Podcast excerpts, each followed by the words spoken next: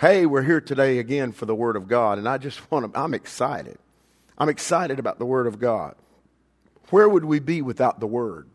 Because all things were created by the Word of God and through the Word of God. I want to remind you of something as we go into this back to basics. Today I'm going to be dealing with the subject of hold on. Can you say that? Hold on. There was a statement that many have made when you get into a situation, a difficult situation, and you're running out of rope. You don't know which way to go. And you're sliding down that rope. You don't know how you're going to make it. They say, tie a knot in the end of the rope and what? Hold on. Hold on. Well, I want to make some statements here.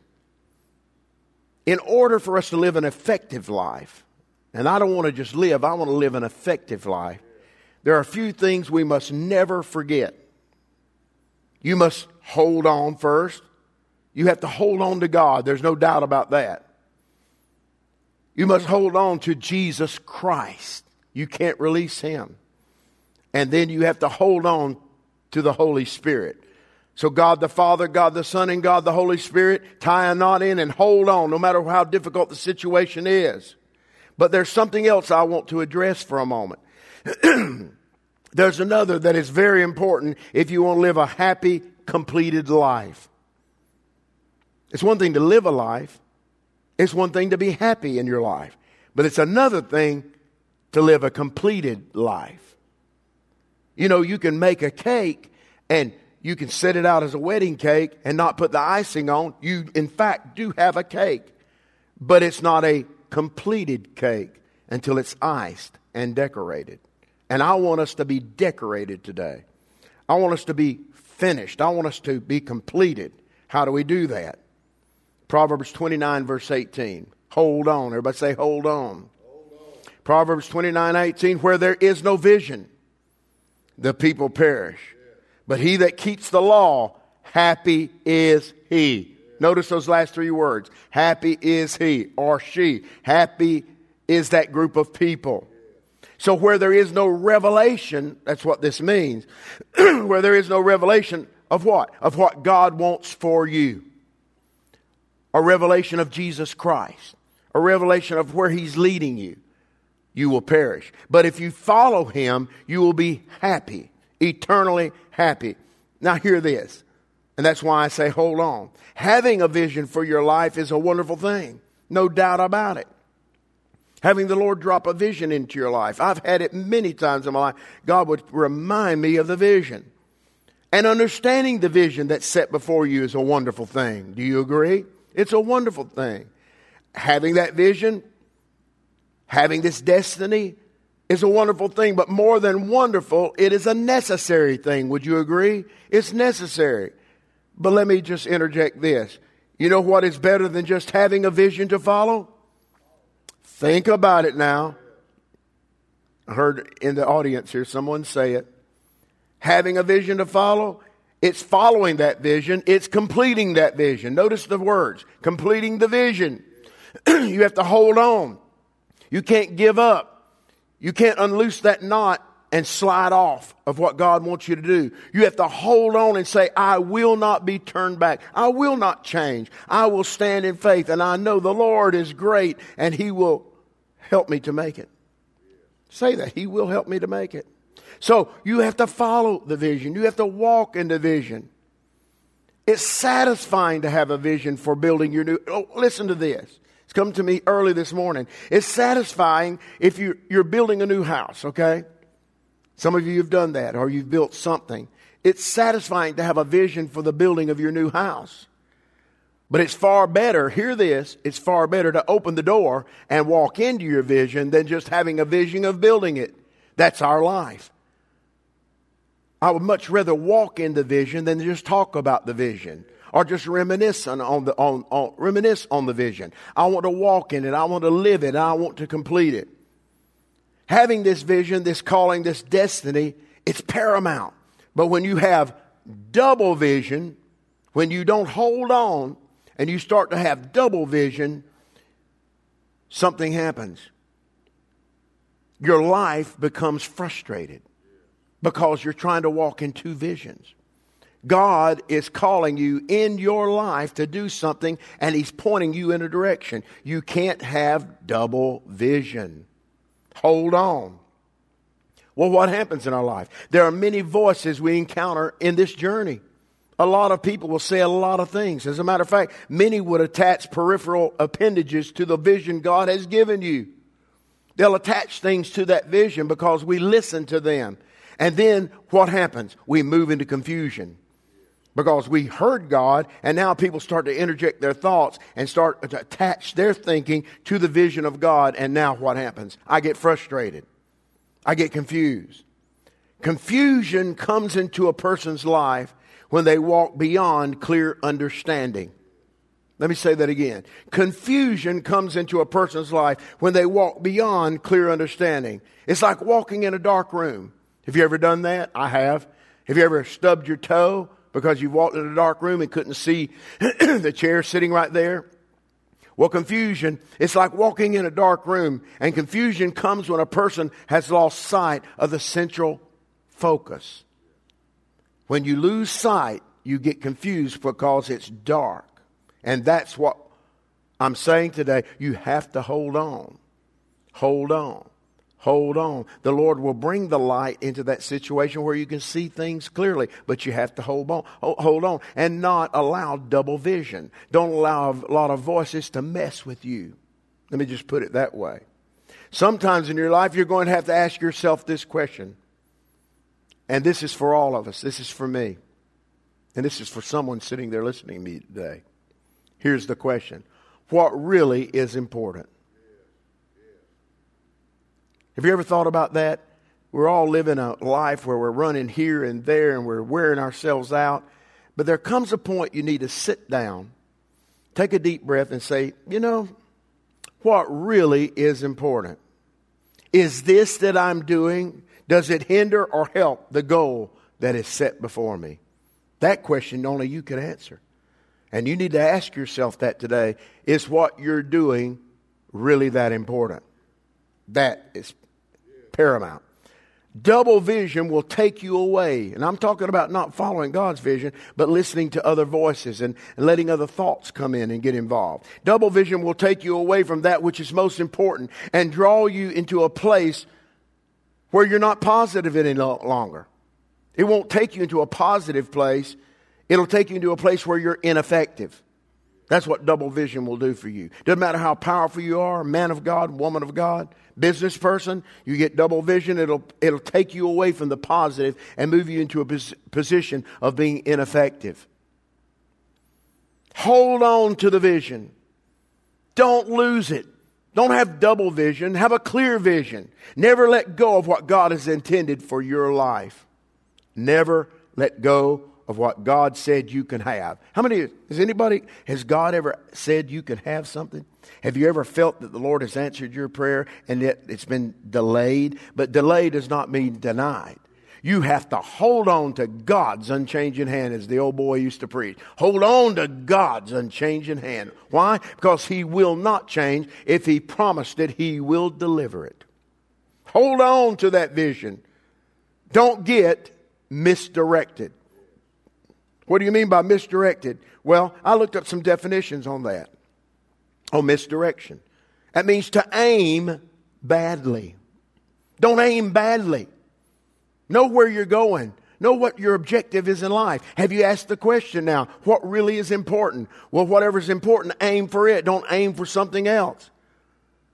It means also this to get wrong instructions or directions. You don't need wrong instructions or directions. You need to hear what God is saying. You need to hear godly counsel. You need to listen to the Holy Spirit that's alive today, working in you. I like this one.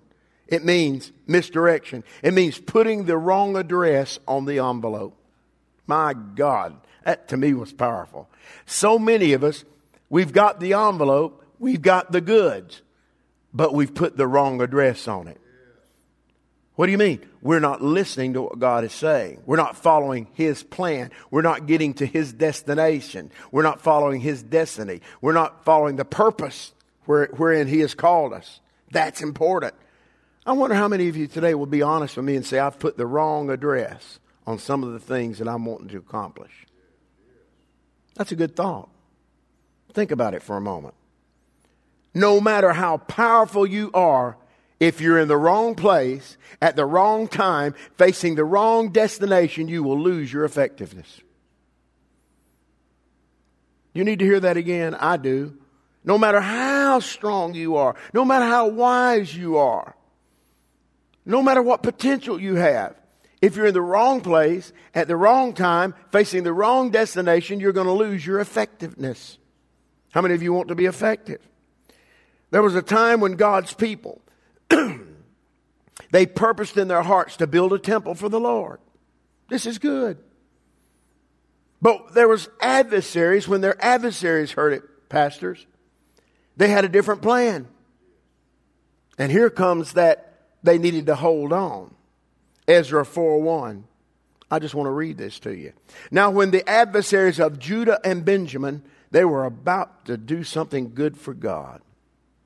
Now, when the adversaries of Judah and Benjamin heard that the children of the captivity builded the temple unto the Lord God of Israel, then they came to Zerubbabel and to the chief of the fathers and said to them, Let us build with you. We want to build with you. Now, you have to be careful who's working by your side. Be careful who's working by your side because it can affect your work. Let us build with you, for we seek your God as you do. And we do sacrifices unto him since the days of Esarhaddon, king of Assur, which brought up thither. Listen, but Zerubbabel and Jeshua, watch this. And the rest of the chief of the fathers of Israel said unto them, Ye have nothing to do with us. They understood. You have nothing to do with us to build an house unto our God. But we ourselves together will build unto the Lord God of Israel as King Cyrus, the king of Persia, hath commanded us. Then the people of the land weakened the hands of the people of Judah and troubled them in building.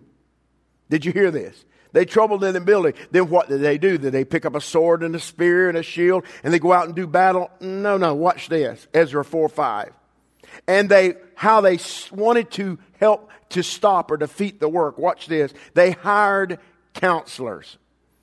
Listen, anytime, it doesn't matter if it's a church or a business, if you get negative voices in there, they're going to destroy what you're doing. They hired counselors against them to frustrate their purpose. All the days of Cyrus, king of Persia, even until the reign of Darius, king of Persia. What did they do? Notice they didn't fight. Notice they didn't pick up a spear or a sword. All they did was get involved, counselors getting involved to give them mixed signals, to give them a mixed vision. Uh, they took away this, trying to take away the central purpose, the central vision. And now they intended to frustrate the purpose. How did they do it? Help me here. Have you been listening? They hired counselors. How many of you have allowed people to counsel you that don't have a clue what you're doing? don't have a clue about your vision, doesn't even understand where you're headed. You have to be very careful. I don't listen to anything that takes me out of what God has said or out of the Word of God. Hear this. You will be defeated. You will. Let me say that emphatically. You will be defeated when you get a confused signal. Let me give you an illustration. Let's just say you're flying an airplane and the air traffic controller comes on and says to you, beep, uh, plane 102, land if you'd like. Now listen, land if you'd like to. You might make it. Seems good to me. You know what? That to me is a very mixed signal. I think you can make it. I don't want anybody to think, I want them to know. Because they're, they're a professional. They know what they're talking about. If you get a mixed signal and you're flying a plane, you're going to get in trouble.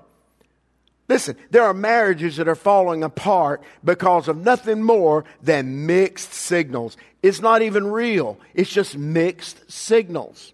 And they're, they don't, they're, they're living in a confused state. You don't need a mixed signal. You need something that's clear and it'll bring purpose into your life.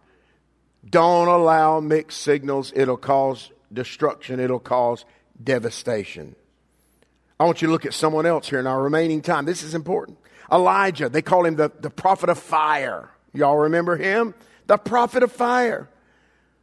If you don't know the Bible, just listen to me. He was a great prophet, prophet, Old Testament prophet. In 1 Kings 19:2 it says, "Then Jezebel, there's always someone, sent a messenger to Elijah saying, "So let the gods do to me," because he just confronted her her her her priest. She said, "So let the gods do to me more also." If I make not thy life as the one of them by tomorrow about this time, because he had slayed them. He literally destroyed her, her hierarchy, her religious hierarchy. And when he saw that, when Elijah saw that, he arose and went for his life and came to, came to Beersheba, which belongeth to Judah, and left his servant there. But he himself went a day's journey into the wilderness. That's 1 Kings 19.4. And came and sat down under a juniper tree. Now watch this. This is the prophet of fire. He called fire down from heaven. And he requested for himself that he might die. How many of you have done that? It's time, I'm finished, I'm through, it's over. And he said, It's enough now. Oh Lord, take away my life, for I am not better than my fathers. In other words, I'm ready to go. And as he lay and slept under the juniper tree, behold, an angel touched him and said to him, Arise and eat. And he looked, and behold, there was a cake baking with coals and a cruse of water at his head. And he did eat and drink and laid him down again. And the angel of the Lord came unto him the second time and touched him and said, Arise and eat because the journey is too great for thee. And he did the same thing again. And he came thither unto the cave. I didn't read that verse, but this is the end of it. He came thither unto a cave and lodged there, and behold, the word of the Lord came unto him, and he said unto him, What are you doing here, Elijah?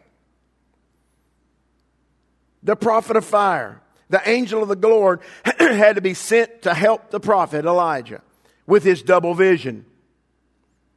He wasn't seeking God's purpose. He was seeking what he was feeling. He wasn't seeking his calling, God's calling. He was seeking his own. He wasn't seeking God's goal. He was seeking now what he felt. Feelings will lie to you, church. Anybody listen to me? Feelings will lie to you. He lost sight of the central vision. He didn't hold on. Why? Because he caught, he got, watch this. He got caught up in someone else's purpose. What did he get caught up in? Jezebel's purpose. You can read the whole story later. He got caught up in what she was saying and not what God was doing. Let me just say that again. He got caught up in what she was saying and not what God was doing. I wonder how many of you sitting there today, you've been caught up in what they have said and not what God has said. This is vital. I'm going to stop there. I want to pray for you. Because I don't feel that we should get caught up in anything other than the Word of God. We should get caught up in what God is doing. I'm not going to be caught up in what they are saying or in their purpose or plan. I'm going to remain in God's word. I'm going to remain in God's plan. Can you say that with me? I will remain in God's plan. Now, hear me. Listen to me carefully. Every one of you sitting there right now, every one of you has been called by God. You say, I'm not even a Christian. It doesn't matter right now. I want you to hear me. You've been called of God for a greater purpose. You need to receive the Lord Savior, my Lord and Savior Jesus Christ. Why? Because He loves you. He cares for you. He wants to help you. And today is your day. Just don't get caught up in life. You've been caught up. Forget everything else. Don't, don't forget this though. Don't get caught up in what they are saying and they are doing. Get caught up in what God has said to you. Get caught up in the plan of God and hold on. Hold on to God's unchanging hand. I want to pray for you because I believe in my heart that the Lord wants to help you right now. That is my feeling. That God wants to bring peace. That's what we're talking about a completed life, a happy life, joy unspeakable, joy unspeakable and full of His glory. Are you ready to pray? Because I know you need it. I feel it. Let's pray. Father, I want to thank you for the opportunity you've given us to come together. I thank you, Lord, that, the, that they've opened their hearts and they've opened their ears to hear today. And Lord, if they've not heard anything else I've said, they need to hear. Hold on, because I know you'll help them. Hold on. Don't give up. Don't give up because the Lord will help you. The Lord will help you fight your battle. So, Lord, touch them right now. Strengthen them right now. Release them into your presence to where they can move, oh God, freely. Lord, let them feel peace. I pray that now. Lord, let them feel peace in their room or in their car. It doesn't matter where they are, God. Please. You're so tender. You're so loving. You're so kind. Reach out and touch them right now. I thank you, Father. I love you, Jesus. If you don't know the Lord as Savior, just ask Him into your life. Say, Jesus, come into my heart. Come into my heart. I appreciate you so much being a part of this service. And I'd love to see you. Come out to East West Church, 1521 Hurt Road in Marietta, Georgia. Our Sunday service is 10:15 a.m. I appreciate you watching our online service. Many of you are live in other states and you're watching and supporting. God bless you. But I'd love to see you. And let me say this our best days are ahead of us, they're not behind us. How can you say that, Bishop? Because I'm not listening to them, I'm listening to Him. Are you hearing me? Our better days are ahead of us because I'm not listening to them, I'm listening to Him. Who's Him? Jesus Christ. Remember what I said. Share this message. You could be someone's hope. Facebook, share it. YouTube, subscribe to it because this helps.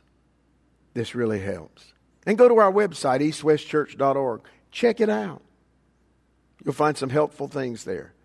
Until next week, I want you to know that I love you, I respect you, and I know God has something for you very special. I'll see you. God bless you.